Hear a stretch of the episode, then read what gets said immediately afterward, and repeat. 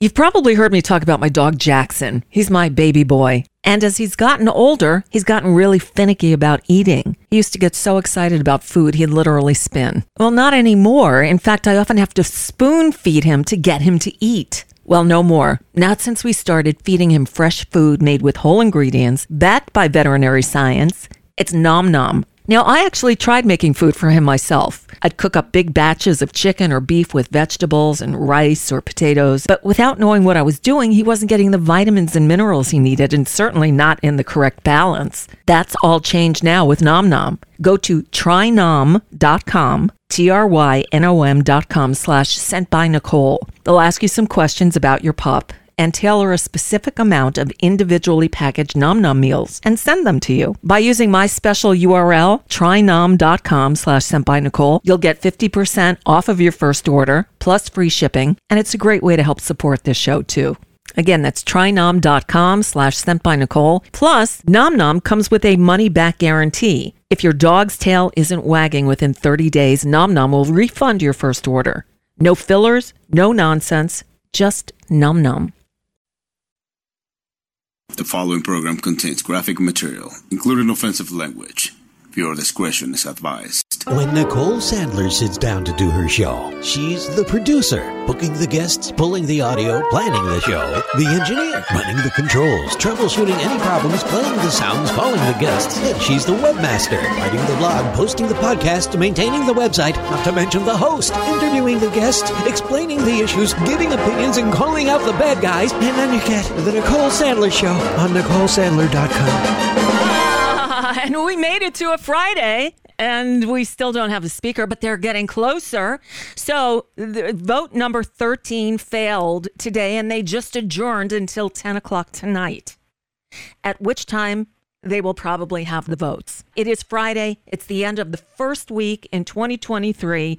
Some of the holdouts went into Kevin McCarthy's corner and they're going to be back tonight at 10 o'clock when two people who had to leave for um, one had to go to a funeral and one's wife gave birth. So, you know, they had stuff to do. so they'll be back tonight. And then it, the numbers should work out because Kevin McCarthy has basically given away the world. And what's at stake? It looks like what's on the table are promised cuts to Medicare, Medicaid, Social Security, and everything, because it appears that what uh, McCarthy promised to get Andy Biggs' vote, and I hear Matt Gaetz is coming on board, is a balanced budget amendment and and major cuts across the board. The good news is they don't control the Senate, so it ain't going to happen, but they're going to try. Get ready for ugly battles and for, I hate to say it, Speaker Kevin McCarthy. Oh my God. All right. Well, so it goes. Here we are. This morning, first thing, I um, uh, got Marcy Wheeler connected with Marcy Wheeler across the ocean because she's in Ireland, you know. And uh, as we love to do with Marcy Wheeler, we got her thoughts on, well, everything. Uh, Happy New Year, everybody. Happy New Year to Marcy Wheeler, who's back with us from uh, across the pond in Ireland. And I guess we're off and running. What a start to a year, huh? Uh, is it just January still, or are we already into February? Right. It feels like Groundhog Day, right? It is right. Uh, You would think it's February 2nd, right? No, it's January 6th, actually. Oh my goodness. Another day that, and what is so weird, I mean, the whole thing is weird, but could it be possible that Kevin McCarthy becomes Speaker of the House on January 6th? With right, and if he does, importantly, he's doing it com- capitulating to the Freedom Caucus, and the head of the Freedom Caucus is Scott Perry. And Scott Perry was one of the most important members of Congress. I mean, a bunch of the Freedom Caucus members would be empowered, um, and they are the ones that are are most closely implicated in January 6th. So, so we may see. So we should say we're taping this Yes, right we in the are. morning East Coast time, and it won't show until later in the day. And so, if we sound weird, if like everything breaks out over the course of the day, then we'll have to get back together and and update. But but by the, I mean, it is not inconceivable that on January 6th, Scott Perry will be greatly empowered by basically holding a hostage situation uh, for Kevin McCarthy so that he be- can become speaker and uh, and he will do anything to become speaker, including greatly empowering a guy who played a central role in January 6 two years ago. Right. And Scott Perry, by the way, I mean, when I saw him this week, uh, in fact, on Tuesday, on Wednesday, he he's the one who stood up and actually nominated um, this Byron Donalds guy in one of the, I think in the fourth round of voting. And then, uh, you know, he's the one who made the case like, well, they put up a black guy. We've got our own black guy. I mean, the whole thing is so surreal. Just uh, on every level, what's going on is, um, it's embarrassing. First of all, but Scott Perry, we you know we heard his name a lot through the hearings and the investigations, but he he he kind of kept a low profile physically. I don't think that I had seen him speak before, but maybe that was just me. But hearing Yeah, him speak, and, and and and we should expect. I mean, look, the the we now I think have a better sense of of some of the things that are holding up the January 6th investigation. For example, this morning, uh, Kyle Cheney, the Politico reporter, pointed to three different grand jury disputes that have been appealed to the D.C. Circuit. Uh, to uh, there are two of the judges on the panels are conservative Republicans, and so you're seeing you're seeing action from the summer that presumably Trump appealed that is only now coming to the DC circuit right now and may go to Supreme Court. And so, you know, all the people have been wailing about the, the pace of it. That's one of the things that's going on. Another thing that we can see in the January 6th committee transcripts is how many lawyers are key subjects of this investigation. We also saw, speaking of Scott Perry, uh, the chief judge in DC unsealed some grand jury materials last month. And what it showed is that uh, DOJ was pursuing three known lawyers and one non lawyer whose name we don't know. And the three known lawyers are Jeffrey Clark, who remember was that DOJ attorney who was going to take over DOJ so that they could get involved in Trump's uh, uh, false vote claims. right? Um, um, Eastman, John Eastman, everyone knows about him. He's the former Clarence Thomas clerk who was was behind all of these wacky theories, and a guy named Ken Klukowski who worked for Jeffrey Clark at DOJ for a very brief period, but actually drafted a memo that was what they were going to send to Georgia. So those three known lawyers plus one non-lawyer, and then the way that they got through the privilege claims of those three known lawyers, Jeffrey Clark and these others, is by saying, first give us Scott Perry's emails. And they used that as evidence to, to seize Scott Perry's phone Wow. uh, last summer. So this is, I mean, Scott Perry has been at the thick of this investigation since last summer, at the at the latest. Yeah. And uh, by the time this is played, he may be in a greatly much more powerful position thanks to Kevin McCarthy's desperation. Wow. Th- this whole thing unfolding is just it's it's surreal, it's embarrassing, it is historic. You know, we haven't seen anything like this in well over 100 years. I think now we're it, it- with the 11th round of voting happening last night and nothing has changed. It is Groundhog Day. It's the same thing over and over again. The only difference is in the last round, Matt Gaetz, one of the hostage takers, nominates Donald Trump for speaker and casts the only vote for him. So at the end, when they announced, you know, the tally, and they uh, said Donald Trump got one vote, there there was audible laughter in the chamber. Um, Yeah, and there should be. I mean, you know, Donald Trump, and this is this is another interesting subtext here, right? So Donald Trump is backing McCarthy, but not that strongly. and as soon as, like, maybe after day one, there was some question about whether Trump still backed McCarthy, and McCarthy called Trump and got him to endorse more aggressively, and but still not as aggressively as I think Republicans would take. But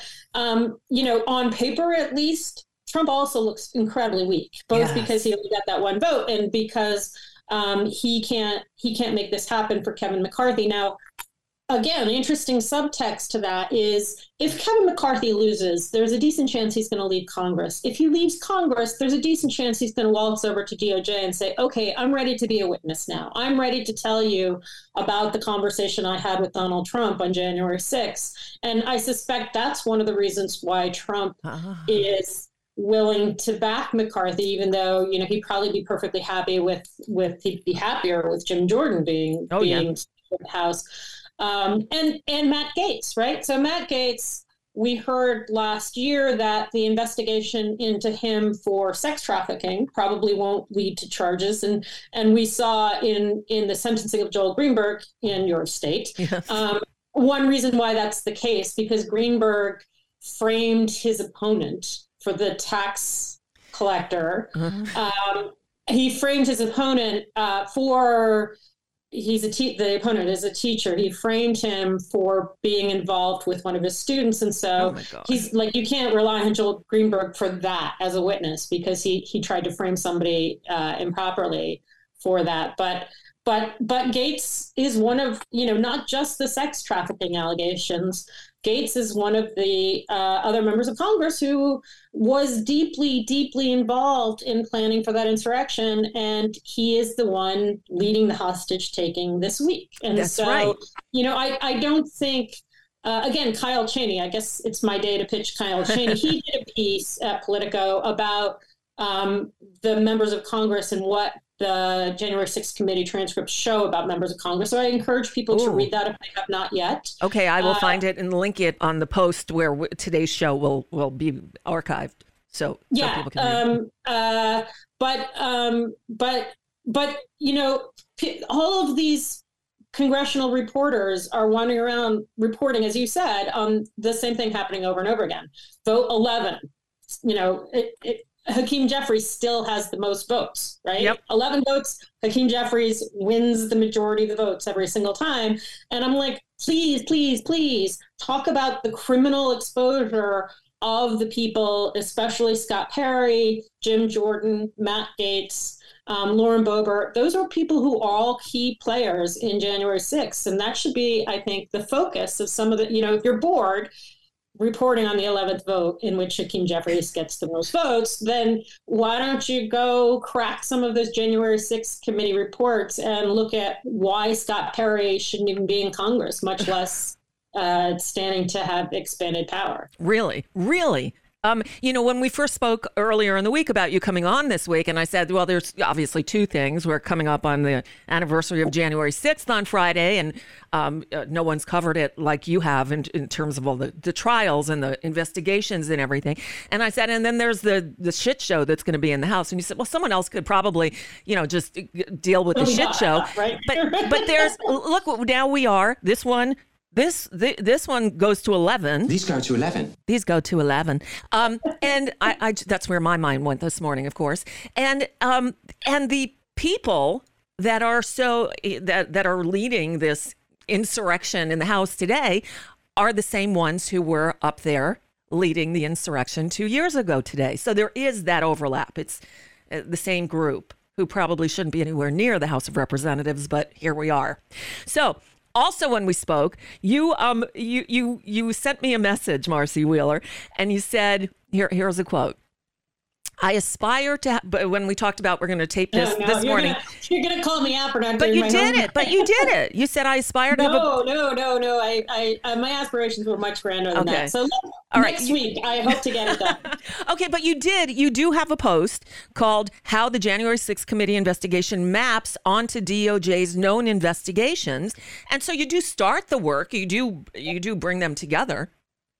Yeah, I mean, and this is going to be an evolving project. I hope to post something maybe at the, maybe by the time this plays today. Okay. Um, but but one of the so you know a lot of us spent much of the holiday reading these January 6th committee transcripts, and they're very fascinating. You know, there's I think what most people did was go in and search and replace, looking for you know just the specific issues that they're looking for, um, and and I. Um, uh, and I, you know, I had my specific issues as well. You know, what is the actual evidence about Alex Jones leading the mob to the Capitol? Because that that's actually one of the critical issues about Trump's ties to, say, the Proud Boys, who are in their final day of jury selection Oh, today. okay. Um, you know, it is for for years now. TV lawyers have said that I'm crazy for saying that you tie Trump directly to the people who attacked the Capitol through the Proud Boys. There's there's abundant evidence. There's always been abundant evidence that's true, but um, there's more evidence that that's true now, and that and and the the evidence about Alex Jones's role and Ali Alexander's role, uh, and frankly, the people who put together the Ellipse rally is far more interesting and far more damning than I think people really understand, partly because people don't understand that literally the Proud Boys. I mean, one of the things that the January 6th committee report makes clear is that Ethan Nordean, for example, who's one of the um, six Proud Boys, five Proud Boys who go on trial, the open ar- opening arguments right now will be Tuesday. Okay. Um, he was he was in touch. He he didn't have his phone with him the day of the attack, but he was in touch with Alex Jones repeatedly, repeatedly the day before. Um, he uh, Tarrio was in touch with Alex Jones during the attack. And so what you have is Alex Jones was asked by somebody, and it's unclear how much Trump was in the loop of that, to lead his mob to the Capitol. Um, one thing that we learned is that Ali Alexander called Caroline Wren, who is she's the one who found the funding from the Publix heiress, called her and said, I need updates every five minutes on Trump's progress, whether Trump's coming and what he's doing. And it happened that it, it, it, seems highly likely that Ali Alexander, Alex Jones, they were they were sharing that information with the people who were attacking the Capitol in real time. Right. And the people attacking the Capitol like literally held up the attack. Um, they they had made a bunch of progress, and then the SWAT team showed up, and they held up. They waited. They pulled back from the Capitol, waited, waited for Alex Jones to arrive with the people that Trump had just riled up. And then when Alex Jones arrived, Alex lied to them, and we now know that he knew this was a lie. He lied to them. He said, Trump is coming. Come with me to the east side of the Capitol. Ooh. He marches to the top of the east steps of the Capitol with his mob of, you know, Pied Piper insurrectionists. And those insurrectionists opened a second front on the Capitol. Right. And so understanding Alex Jones's ties to the Proud Boys and Alex Jones's ties to people coordinating the Ellipse rally really is a key to um, not just proving that Donald Trump knew he was trying to interrupt the peaceful transfer of power, but that he was like, you know, and I and I think DOJ can go there. Um, in fact, CNN had a report this morning of one of the new attorneys brought in by Jack Smith, the special counsel, um, sat down and got background on the militia trials. And the only reason he would need to do that, the only reason he would need to sit down and say, tell me what you understand about the Proud Boys. And it's not just the Proud Boys. We're going to see that it's also the three percenters. Uh, the only reason he would need to do that is if Jack Smith will eventually be arguing not just that Trump inspired or incited the actions at the Capitol, but that he conspired with people who were at the Capitol. Um, and I really do think, I mean, you know, I've thought this for a long time. D- DOJ set up their investigation to make this possible, that they could just build out these conspiracy cases. Um, and a lot depends on what happens with the Proud Boys trial, which will take six weeks. So we'll know in February what the jury thinks. That that has taken three weeks to choose the jury. Wow. Um, but we, uh, but um, but but that's really what people should understand on this anniversary of January 6th. It's not just that Trump incited the riot. It's that Trump was conspiring with the rioters. Yes. Now, some of the criticism leveled at the January 6th committee in the report is that they went I can't believe I'm saying this, almost too hard just on Trump, thereby sort of not focusing enough on, on all the other people and entities that were involved in all this planning. Do you agree with that? And was that the right tack for them? Was it the right tack for Liz Cheney? And is Liz Cheney available to be the leader of the rump of the Republican Party if it survives this insurrection from the from the Freedom Caucus? I'm not going to second guess Liz Cheney. You know, she's not a friend of mine. She's never going to be a friend of mine. But uh, don't underestimate Dick Cheney's daughter Yep. ever. Yep. Um, I think, uh, I think that the complaint that is universal and completely justified is that they went far too easy on the FBI, DOJ, Secret Service, um, Homeland Security. You know, like the the right wing is out there saying that Homeland Security was unfairly targeting Trump supporters. The the reality is that the entire intelligence community had warnings that this was going to be a violent attack and it wasn't prevented. Right. And it shocks me that a Cheney, well, or maybe we've seen this before that a Cheney didn't want accountability for the intelligence community missing it. But but that is something that had to be done by Congress and was not done by Congress. So I have this kind of um, probably futile hope that now that Democrats have an, have a real majority in the Senate, that they can pick up some pieces of that in the Senate. Maybe um, maybe the Homeland Security Committee led by Gary Peters. But um, but the, I have other complaints with the report. I mean, uh, for example, uh, the committee put the financial issues in in an appendix. Trump's financial issues. So they they referred Trump for these crimes that he's already under investigation for, like obstruction, or for a crime that he's not going to be charged for, which is insurrection. Um, and that's unfortunate, but it's reality that he's just simply not going to be charged with inciting an insurrection. But um, but they didn't refer him for um, for some of the legal stuff he's done, even though CNN already reported last year, actually CNN and New York Times had done some reporting on this, that Trump is under investigation. You know, there there are questions about how the money got from Julie Fancelli, the Publix Publix. For, oh yeah, we know Publix down here in Florida too. I'll, Uh, I know it's all it's, It's all Florida. Floridian, two Floridian Roger Stone. Turns out she's a bigger Roger Stone fan. Oh, Than, of course she is. She's a huge uh, Alex Jones fan, Oh, which God. is you know why he was so central to the attack. Um, but so one thing they're doing is investigating how people like Julie Fancelli and Patrick Byrne, the former Overstock chair, um, how they came to fund parts of this. But the other part is how Trump and probably Sidney Powell, like, this was investigated, and I assume it's still investigated, how they raised money promising, say, voter fraud stuff, and instead, in Trump's case, paying for the legal defense of all these people who are um, not remembering key details of what happened now two years ago, but it wasn't two years ago when they were interviewed. You know, so Right. so like uh, we know that we know the committee um, refer Trump for obstructing their own investigation. We know that Cassidy uh, Hutchinson shared those details probably last summer with DOJ, and DOJ surely is pursuing it. Um, but there's, and, and this is something that the post you mentioned laid out, right? So there's this guy, Alex Cook, uh, sorry, Alex um, Alex Cannon. Okay. He's a lawyer. He um, he was a Trump organ. He he was the Trump organization lawyer who like negotiated with golf courses with golf vendors. Like that's who he was.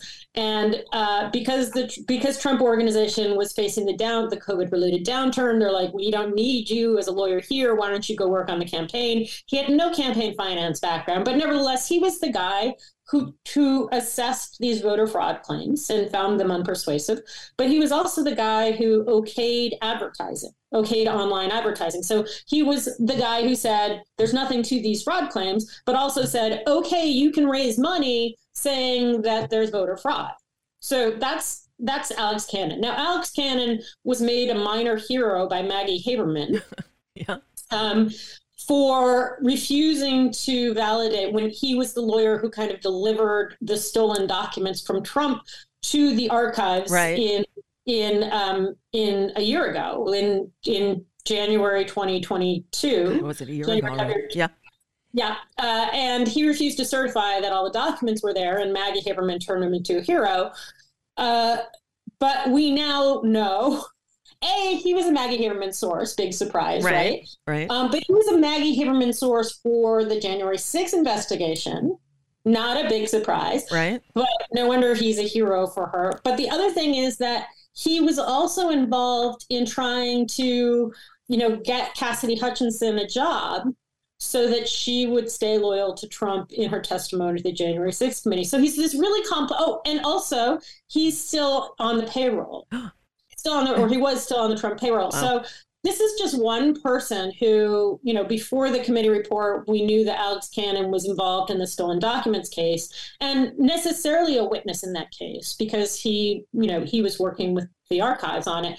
Now we learn that his role, he's got, you know, he's got five roles in this thing. A lot of these people um, like the the two Pats, the lawyers, right? Mm-hmm. We know the two Pats are witnesses in the stolen documents case, but they're also key witnesses about Trump's pressure against Mike Pence, probably other things that we, you know, they other things that we don't know yet. And so, so um, as you watch the January, as you watch Jack Smith's investigation, the special counsel investigation going forward, understand that it's not just that Alex Cannon might be a, might be might have done the right thing on voter fraud claims, but then is going to be an implicated witness on how Trump spent his PAC money. And and that's the case, right? So yeah. you've got he's a necessary witness on one side, but he has he has criminal exposure on one or two, three more other sides. But he's also involved in the in the stolen documents case, and that's going to give now that it's all unified under Jack Smith. And I thought that there wasn't, you know, that it wasn't necessary to bring the stolen documents case under Jack Smith. But now that it is all all unified under him, he's going to have leverage over people that he might not have otherwise had, and and that's going to be an interesting thing. We're, right, and it's so it, it's funny because uh, even things that seemingly on the surface may not be connected, they're all connected when it has to do with these characters in Congress, these lawyers that have been working for Trump, the ancillary figures like the Publix woman. I got to tell you, Publix is all, has always been like the the you know the shining star of supermarkets down here in South Florida. It was always the great, the best store to shop at. We won't go there now. I, I mean, it, it will, not. And when you call to complain, they say, well, she's just, you know, she's not involved with the day to day anymore. She, but no, she's a chief shareholder, and sorry, she's the Publix heir. So, yeah, I mean, like she was part of the, uh, and she, by the way, I mean, again, mapping, and this is where I aspire to go with that post that you advertised that won't be done by the time this goes on air. But I mean, um, you know, like we know a chunk of people who got warrants, right? Or who got subpoenas. So, uh, you know, another guy is this guy named Beau Harrison who worked advance for Trump. Mm-hmm. And he reported to Tony Ornato, that right. corrupt Secret Service guy who's protecting Trump and, and refused to testify about Trump lunging in the in the limo when he was told he couldn't go to the Capitol. Um, so this guy, Beau Harrison, another guy who's implicated in a number of these things, he uh, allegedly, you know, I've heard that he was a witness in the stolen documents case because he continued to work for Trump. Mm-hmm. He he technically was an employee of the PAC that was created by spending by by by raising money by claiming fraud when there wasn't really fraud. So he is a recipient of that money um, but he was testified. He was te- he was interviewed twice by the committee, and the first time he remembered nothing, like literally nothing. well, hmm. And and then um, the during Cassidy Hutchinson's testimony, Tony Ornato called Beau Harrison. He shared an office with Beau Harrison. He called Beau Harrison and said, "Can you believe what Hutchinson is saying about the lunge in the in the limo story?" And so, in his second appearance, this guy Beau Harrison all of a sudden remembers stuff. He re- he remembers affirmatively uh, Bobby Engels, who's the Secret the head of Trump's Secret Service detail at the time, coming into their office, the office he shared with Tony Ornato, and, and saying, "Oh, we told Trump he couldn't go to the Capitol, and Trump just shrugged it off." oh. Uh-huh. right? Yeah. Like he didn't he didn't even raise it in his first testimony and then he remembered in his second testimony uh, testimony that conflicts with everyone except Tony Ornato. Right. Everyone else believes that you know that the, the the committee ended up having at least four sources that backed Cassidy Hutchinson's story. Um, Tony Ornato and Beau Harrison speak during Cassidy Hutchinson's testimony during her public testimony, and after that, Beau Harrison suddenly remembers that Trump shrugged off being told he couldn't go to the Capitol. So again, this is an interesting case where we know that Beau Harrison uh, testified to the grand jury grand jury in early December. We have no idea whether it was the stolen documents grand jury or whether it was a January 6th grand jury, right. or whether it was a grand jury investigating Trump's financial issues. Um, but this guy, you know, he's he he he gave this testimony under oath to the committee, and the committee since developed evidence that it wasn't that it was conflicted by four other witnesses. Um, and and and those are the kinds of complexities that Jack Smith will be looking at uh, in the days and months ahead. Right. So, so Marcy Wheeler is with us, and it, it, this is the first time we've spoken since the release of the January sixth committee report. Uh, honestly, I I've only seen bits and pieces of it. I really tried to unplug. Why is this doing this? This happened to me yesterday too. I'm gonna have to edit this. All right, let me move this so if it pops up again, it doesn't interrupt us. I'm gonna edit this at 27. Okay. Um. Yeah, I don't know what that's about. Okay. So so we knew that the testimony of Cassidy Hutchinson was a major moment in, in the, uh, that that was a turning point for me anyway watching the hearings. We didn't know until the report about the proof that they had uh, about the coercion that she had been told by the lawyers who were paid for by Trump originally rep- uh, ostensibly representing her to that she could say well I don't remember this stuff and and she, that made her feel uneasy and she finally went out and got her own lawyer and told the truth um, that's a big deal that we weren't aware of as it was happening or, or am i wrong we knew we knew some of it. We knew that she had gotten a new lawyer. We knew who Jody Hunt was. Jody Hunt uh, was close to Jeff Sessions, worked under Jeff Sessions at DOJ, and actually he may end up also being a witness because he when he, when he left under who, what circumstances we don't know. When he left, he was replaced by Jeffrey Clark as acting uh, assistant. So anyway, um, but so we knew some of it. We know mm-hmm. more details. The guy I just told you about, Beau Harrison, is represented by the guy, or was for his second testimony to the committee. I, I think he's since gotten a new lawyer, but um, he was represented by Stefan Passantino, that same lawyer who Cassidy Hutchinson got rid of. But it's not just that lawyer either. Uh, we know, for example, that Matt Schlapp, who CPAC in, guy, right? CPAC guy who in the Daily Beast today has a story about him making an unwanted advance on a male staffer for Herschel Walker um, back in December, like scandalous stuff, uh, and also really clumsy advance on a male staffer driving home from a bar in Georgia. Oh my! Oh my. Um, so anyway, so that Matt Schlapp, Matt Schlapp put together an, another legal defense fund um, for Matt Whitaker's. Remember Matt, Big Big Toilet Salesman? Yeah, um, yes, the, the acting AG so his, for a minute, right? That's the guy. Yeah, his firm, I think in Iowa, is representing several of these other people who worked with Tony Ornato, who whose memory, like one of those guys, claims that um, he was in a very important meeting with Mark Meadows, Katrina Pearson, who put together the the Ellipse rally, uh, Mark Meadows, Katrina Pearson, and Trump. He was in the meeting on January 4th, 2021, so just over two years ago now, where um, where Trump said he wanted to go to the Capitol mm-hmm. in this meeting. Mm-hmm. And uh, somebody in the meeting said, no, you can't because think of the security we would need to put together a march to the Capitol. This is this goes to the heart of Trump's criminal liability, by the way. And Trump's response was, and this is something else we learned in the, in the report, his response was, I'll just get 10,000 National Guard to protect me and my supporters. So we've heard for a long time that he pitched getting 10,000 National Guard out for the rally. Now we know that the context of that was not just to protect his supporters, it was to protect him, him. as he marched to the Capitol to basically conduct a coup. And, and that may make DOJ, DOD's delay in in sending the guard out more understandable because they were they were literally worried that Trump was going to use the National Guard as part of a coup. But anyway, one of the people represented by Big Dick to- Toilet Salesman's law firm, paid for by Matt Schlapp, recently accused of making unwanted advances on a male staffer for Herschel Walker. Um, this is crazy. I can't believe I love this. that anyway, description. Um, he claims to have, I mean, he was in that meeting. He was in uh-huh. that January 4th, 2021 meeting. But he claims that he didn't hear any of this. Oh. He's like, "Oh, I just tuned out. It wasn't. It wasn't pertinent to me, so I just tuned out."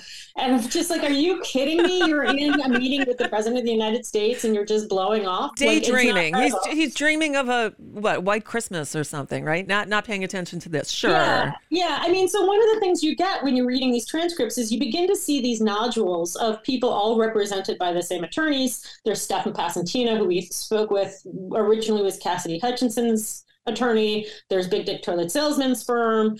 Uh, there are people like Alex Cannon, who I told you about, uh, and um, uh, I'm going to forget Molly Molly Michael, okay, who uh, was Trump's executive assistant both in the White House and at Mar-a-Lago. So she's another one of these people who had she's a witness about January 6th, but she's also a witness in the stolen documents case, and probably a really really central witness in the stolen documents case because I think she actually was handling at least one of the classified documents at issue. Um, so she and Alex Cannon were both represented by Kasowitz's firm. Oh God, okay. Who, right, remember was Trump's original lawyer before he went on to get a bunch of other lawyers. In the first impeachment, Kasowitz it, did, um, it was one of his defenders, wasn't he? No, no. Oh, Kasowitz was uh, one of his defenders early in the in the Russian investigation. So oh, right, he, right, right, right, right. He, but, yeah. So he was replaced after um, the, Ju- the the June 9th meeting was discovered, but he had been Trump's lawyer for a long period of time, mm-hmm. and now we learned that he at least was representing these these staffers who moved from D.C. to Florida with Trump, who who are key witnesses in both January 6th and the stolen documents case. So th- this is one of the things that you see as you read these transcripts. We knew that people like John Rowley um, I'm hoping I'm getting that name correct. You know, we knew that certain lawyers were representing the top level people. You know, people like Peter Navarro and and Steve Bannon and Dan Scavino, and um, but but that kind of mutual lawyering goes all the way down, and there are multiple layers of it, and um, and and many many many of these lawyers were all paid for by this pack, and the pack was created by claim, claiming falsely um, vote vote fraud. So that's, you know, like it's all this network. My goodness, Jack Smith is going to have a lot to work with. Right. I can I can envision like a whole wall with, you know, a whiteboard with a lot of points like pin you know, push pins and strings going from one pin to another to another to another because they're all connected. I know, but that never really exists. People always say that, but people use spreadsheets these days. I mean, all you need is a is a spreadsheet that right. you can sort on, and then you can like I haven't done a spreadsheet yet of all of these transcripts, but I but I will because I think that to see like the metadata on it is just as interesting as anything else. Like who, what, when they were interviewed, who their lawyers were, um, what subjects they were interviewed about. I mean, sometimes the committee. Um, here's like a really interesting example, and I'm sorry I'm like loading this oh, onto you, but no, please, this is great. Yeah. So remember, remember Dustin Stockton? No. He was part of the bus tour. Oh, okay. He worked with the Kremers on the bus tour. Okay. And then um, in 20, in early 2022, he was a source for Rolling Stone, basically trying to blame everyone else for the for the riot. Okay? okay. He was like, "Oh, we hated the violence. We had nothing to do with the violence." And um, and so, for example, Caroline Wren, the woman who raised the money from Publix for for the for the from the Publix heir, mm-hmm. um, she actually shared with the committee these tweets to prove that Dustin Stockton was actually a lot more supportive of the violence than he was letting on in testimony. Well, interesting thing is there's this guy who's also on the bus tour who claims that the Kremers were using burner phones. And the committee interviewed him and they said, you know, we went to the CVS and they have no record of this. And they don't think, they actually don't believe the burner phone story. But it's interesting because Dustin Stockton was spreading the burner phone story, even though he wasn't the primary witness. He was trying to burn the Kremers. He was trying to blame the Kremers for all this. What we also learned, and this is this is how these transcripts comes out. There's this guy named Arms, and he's the head of the Florida. It's Florida again, Nicole. I hear it. Yep, yep.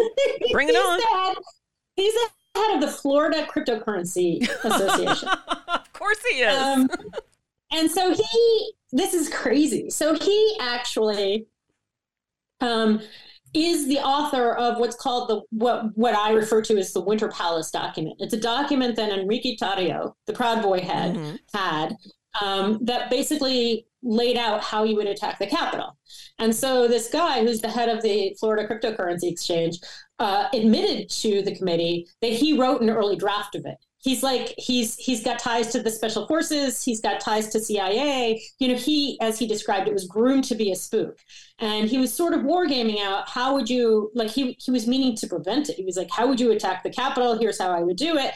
And somehow and he knew Tarrio's girlfriend also in Florida, also cryptocurrency. Yes, of course. And and she shared it with Tarrio, and Tarrio used it partly as a model for what they did on the attack. But here's the interesting thing: um, w- during that guy's interview, the head of the Florida cryptocurrency exchange. Oh, the head of the Florida cryptocurrency exchange also knows this guy James Beeks, who's one of the two black guys accused with the with the um, Oath Keepers. He was. I feel like this is so crazy. He played Judas in Jesus Christ Superstar, the traveling the Oh traveling production. and he he kind of piggybacked on like he was an oath keeper and joined the oath keepers in the attack on the capitol um, and he's also a member of the florida cryptocurrency exchange so knows this guy. And so he was also asked about J- Beeks this guy. Um, and he's also a sovereign citizen. So sovereign citizen judas jesus christ superstar oath keeper um, uh, florida cryptocurrency exchange this is all true. I'm not insane. I promise you. But but what's interesting is when they interviewed this head of the Florida cryptocurrency exchange, they said, "Do you know this guy Liggett, uh, Jeremy Liggett?" And he's like, uh, and and I think he said no. But it sounds like Jeremy Liggett. His he's also on this Google Doc. That the Winter Palace document was shared as a Google Doc, which is just insane. But anyway, he the, the, the committee knows that he has some tie to that document as well. He's not a member of the Proud Boys. He's a member of the Three Percenters, Okay. Florida. Florida. Yes, of course. Yes. yeah. And five of his associates have been arrested. Uh, they were arrested back in August. Um, there was an FBI agent who didn't want to arrest them with SWAT because he thought they were nice people. But anyway, so three percenters, Jeremy Liggett, he hasn't been, at least as far as we can see, he has not been arrested yet. He has ties to this Winter Palace document. But here's the interesting thing he recruited Dustin Stockton to his three percenter organization. So Dustin Stockton is claiming, oh, I not only had no role in the attack on the Capitol, but I was opposed to it, and the Kremers were using burner phones. None of that is true. But he also joined the three percenters and a part of the three percenters that was part of the alliance between the Proud Boys and the Oath Keepers. Crazy stuff. Yeah. You know, I'm saying this is all this is all in court documents and and, the uh, January 6th committee documents. and how you keep it straight, I have no idea. That's my first thoughts. Like how okay, it's all over the place, but That's it's not straight. That's No, crazy stuff. It's crazy, but it's all connected. Okay. Yes. And and they just standing back for a second, they say that we are making use of the deep state. I mean, isn't this projection? Isn't that exactly what this all is? Yeah, I mean, yeah, and, and yeah, uh, don't even get me started with the Twitter files and Oh my God. But I mean, look, yeah, this is um, the, it's some crazy stuff, and I think that uh, you know everyone has this feeling that that that DOJ has only they, they say this all the time they've only they've only prosecuted the, the foot soldiers. I, I can tell you that those those Proud Boys whose trial starts on Tuesday they're not foot soldiers. Mhm. I mean, they are they are two degrees of separation from Trump Mhm. by many channels. Um, one of my favorite things from Tony Ornato, the the Secret Service guy, you know, he was asked, "Well, did you know? Did you see all of this intelligence coming in about about the Proud Boys? Did you see that there was a concern that Enrique Tarrio came to visit the White House on December twelfth, 2020, 2020?" And he's like, ah, oh, "I had never heard of the Proud Boys. I can tell you about Code Pink, but I can't tell you about the." Prou-" I mean, he, like, like he testified. Oh it was like it was, it's insanely crazy. This is all crazy, but it's all true. Oh my So- god. I think that going forward, there is definitely a sense that DOJ has been working on some very complex things and complex ties that, again, like Dustin Stockton joining the three percenters that had some tie to the Winter Palace document with Enrique Tarrio and the cryptocurrency exchange and Jesus Christ Superstar. That's what we're talking about. It's all, it all, you know. Yeah, it, it would be, you know, it's too absurd, too inconceivable for a, a Hollywood studio to buy that script. Because come on, but you Well, know, too many moving parts. I mean, Right. like, yeah, right, like Judas from Jesus Christ Superstar is going to walk in with the Oath Keepers, and he's a member of the cryptocurrency exchange and a sovereign citizen, right? Right, right, right. No, that's actually true. Uh, right? I know. Oh, and then Donald Trump became president. So, you know, that's, that's true too. right. Yeah, you know, only to be uh, uh, Rip Van Winkle awakening after 20 years to this and say, wait, which was the dream and what's the nightmare and when do I wake up? So, Marcy Wheeler, the the the uh, January 6th report is finally released after a delay of a couple of days, which was weird. Um, and one of the first things I heard about it before I even ever cracked it open was Ginny Thomas isn't even mentioned. But on the very last day, when they released a trove of the depositions from the interviews, there she is. Did we learn anything about Ginny Thomas's involvement in all this? You know, I have to be honest. I have not prioritized her transcript because a lot of other people did. Uh-huh. I think that um, yeah, we are going, and and I and I also want to say that it's not entirely clear.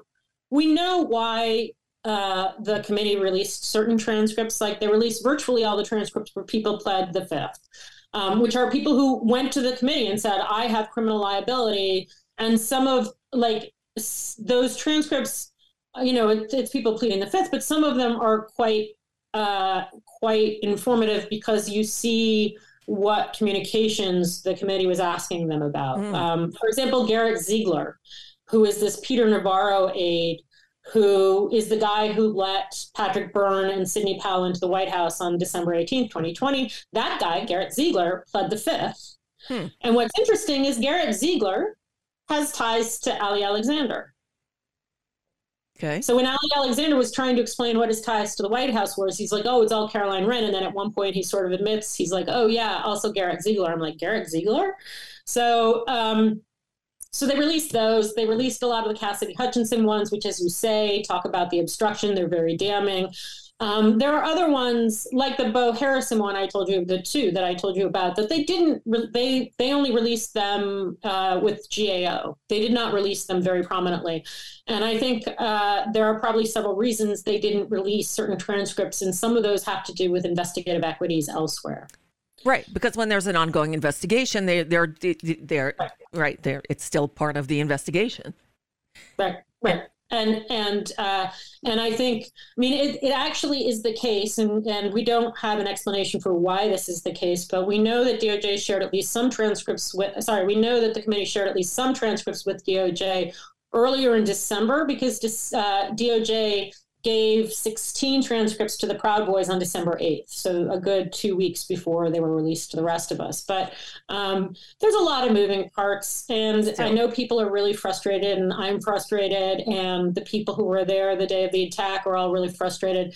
But I think one thing that we've learned over December for a variety of reasons is that this is incredibly complex. all of these investigations are incredibly complex and they're all interrelated. And it will, you know, it, it DOJ did not have the better part of those transcripts. And I'm sure they're looking at them as I am and saying, here's a detail. I mean, it may not be a detail they didn't know, right? Like about the Dustin Stockton thing that okay, I told you about, three right. percent in the Winter Palace and Jesus Christ Superstar, and you know DOJ knew all of that, but how somebody testified to D, to the committee may give them leverage to get cooperation going forward, and I think that you're going to see slowly this uh, snowball begin to form and get bigger and bigger. That's my suspicion. And and, and uh, there are news reports, and I don't know how accurate they are, and I don't know what they know that we don't, but saying that Jack Smith is going to start rolling out some indictments or something in the next few weeks. You uh, do you think that's just to placate the critics, or or something really brewing soon? I think. Look, I, I, you know, I think that there's good reason to believe there are cooperators that we don't know about. Mm-hmm. Um, and I say that because there are gaps in what we understand precisely where there are known cooperators. Mm-hmm. And I think that uh, when you have known cooperators, how you roll out those known cooperators uh, makes a big difference on how quickly you get other known cooperators. And so I think that that is, I think that the, those are the kinds of decisions that Jack Smith and frankly all these prosecutors that he's been working with for a long time. I mean, they've been working on it. It's not like it's a huge transition.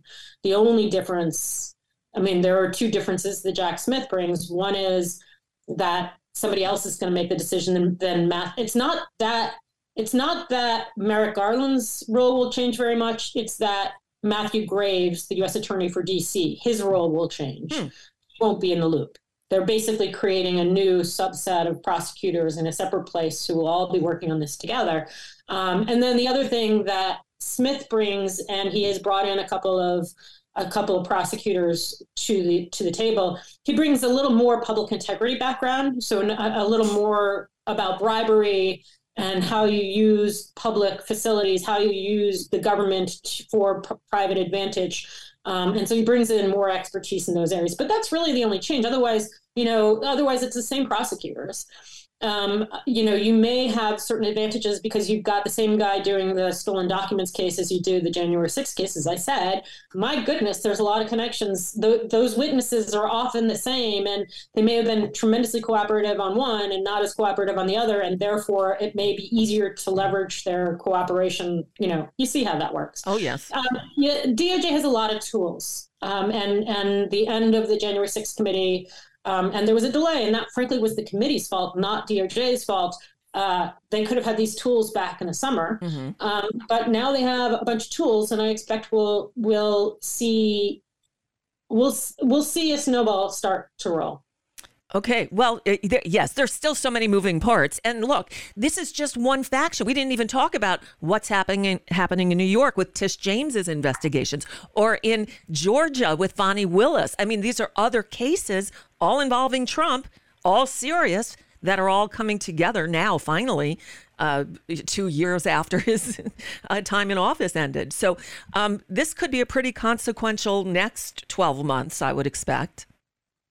Yeah, and uh, who knows what kind of disaster Scott Perry can make of Congress between now and then. Oh my God! So okay, so we're we're wrapping up. Um, we are taping this Friday morning. We started at nine Eastern. We're coming up on ten. The the House reconvenes at noon, ostensibly to go to a twelfth round of voting on Kevin McCarthy as Speaker. Any predictions? You want to pull out a crystal ball, and then we can fact check against what actually happens. I don't. I mean, I think that I don't, you know, I don't think, I don't think, look, I don't think Kevin McCarthy has the votes. Mm-hmm. I don't think he has the ability to do a whip count. I don't think he understands. I mean, you know, you look at this fiasco and you really learn to appreciate Nancy Pelosi even yeah. more than you already do. I mean, I don't agree with all of her policy positions, but damn, she was the best Speaker of the House in at least 50, probably 100 years. Right she had to be because she was a woman. But um, but the Republicans have not been able to count votes since t- Tom DeLay, and he did it through corruption. They just simply have not been able to count votes. And my I think the big burning question for me is Kevin McCarthy will get closer to 218 through the concessions he made to Scott Perry and other hostage takers, mm-hmm. but I don't think he's at 218. And my big question is with the concessions he's made, can Steve Scalise get to 218? And that is the urgent question because he would, of course, be far worse than Kevin McCarthy. He, you know, he described that he's David Duke without the baggage. Right. Uh, but he would have made all of the concessions that Kevin McCarthy made to people like Scott Perry, who have no business being in Congress. And that is, I think, the real risk that we face. If we can get through a couple of Steve Scalise votes without him becoming speaker, then things get more interesting because then you're going to get into real negotiations about what you do with this impasse. Right. You know, I heard, uh, I think it was Nicolle Wallace make a really astute uh, observation. She said, usually, more often than not, during her time in government, things happened due to not expertise but incompetence. And they're talking about a number of the members had to leave. Somebody had a death in the family, somebody had a new baby. So the the the, the vote for speaker um, it, and, and any uh, thing that comes up for a vote in the House, they need a majority of the members present and voting. So if everybody was there and everybody voted, it's 218. Well, now they're down a few members. So as of last night, it was 217, but that'll go even lower. Well, here's the thing the Democrats, for once in our lives, are showing true unity. And on every single vote, Hakeem Jeffries has gotten 212 votes. 212 Democrats in the caucus. Well, it's possible because, as you said, Marcy, the Republicans don't know how to count votes. Between some people maybe voting present, which means their vote just doesn't count, and some people not showing up, that through their lack of the ability to accurately count, Hakeem Jeffries could sneak through and win one of these votes um, because they don't they won't need 218 maybe the, the threshold will be lower to 212 because of some members voting present and some not being there. That Yeah, Hakeem I mean, what Jeffries happens if what happens if DOJ arrests George Santos and Scott Perry tomorrow? Yeah, right? there's I'm not two saying more. that's going to happen, but what what would happen if they were both arrested tomorrow? You lose one of the insurgents and one of the McCarthy. I mean, you know, George Santos's vote should not be the one that puts Kevin McCarthy in the second line of the presidency in any case because we don't even know if he's really a citizen we don't know whether he's committed immigration fraud we don't know anything, about Anything. that but you know we there's like i'm not going to make any predictions Mhm. i am going to say my biggest concern is what happens on those first couple rounds of steve scalise votes because the worst outcome in my opinion is steve scalise in as as speaker having made having adopted the concessions that kevin mccarthy already made because that would that would that would be terrorism running government of multiple kinds yeah and it, that, that would be the hostages winning the uh the, would the the hostages winning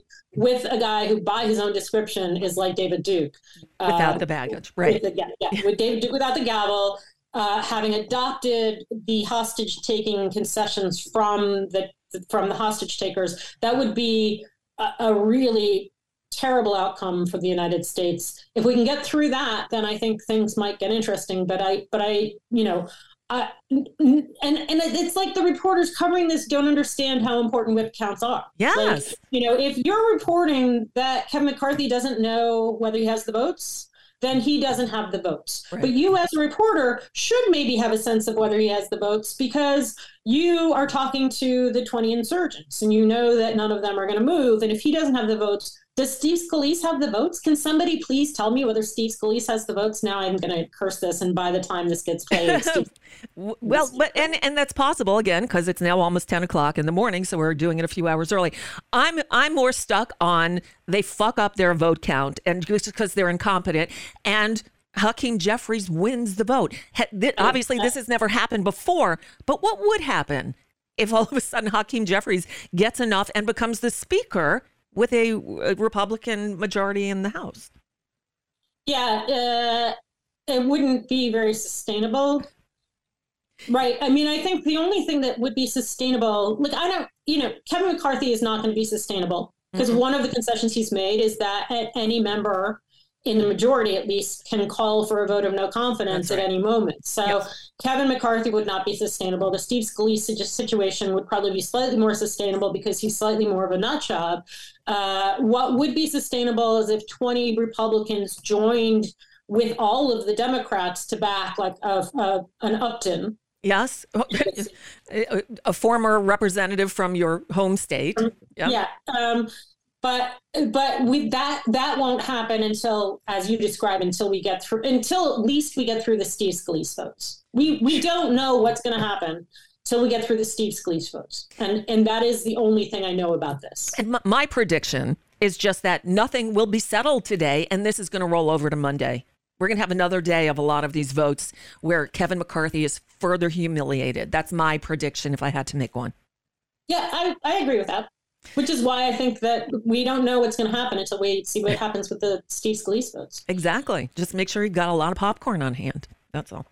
Marcy Wheeler, you're you're the best. I, I can't thank you enough for this. Uh, uh, you should be reading emptywheel.net on a regular basis. Still following Marcy on Twitter. You're still tweeting. Are you also mastodoning? What are you doing? I am both. I'm trying. Uh, there's a lot of things uh, right now that I'm doing on Twitter because it's important to, to be in that space for things like the January 6th committee report and things like uh, Steve Scalise. But um, my aspiration is to move to Mastodon or whatever non Elmo site is out there. And you're also on Mastodon. On Yep. Mastodon, I'm empty wheel at uh, social mastodon.social. Okay, and I'm at I'm at Nicole Sandler at mstdn.social. Mastodon without the vowels. Um, they're just different, but they, it's all it's all one big mastodon world over there. Uh, Marcy Wheeler, I'll let you go because you know you've got a day to cover. You got the final day of uh, jury selection in the Proud Boys trial. And of course, uh, the House gavels in again at noon Eastern, which should be another shit show. Um, thank you as always. Let's talk again, hopefully very soon, because this is a fast moving story and, and you're you're on top of it. And I thank you. Good luck, everyone. May we get through the next week. Please. Great. Thank you so much.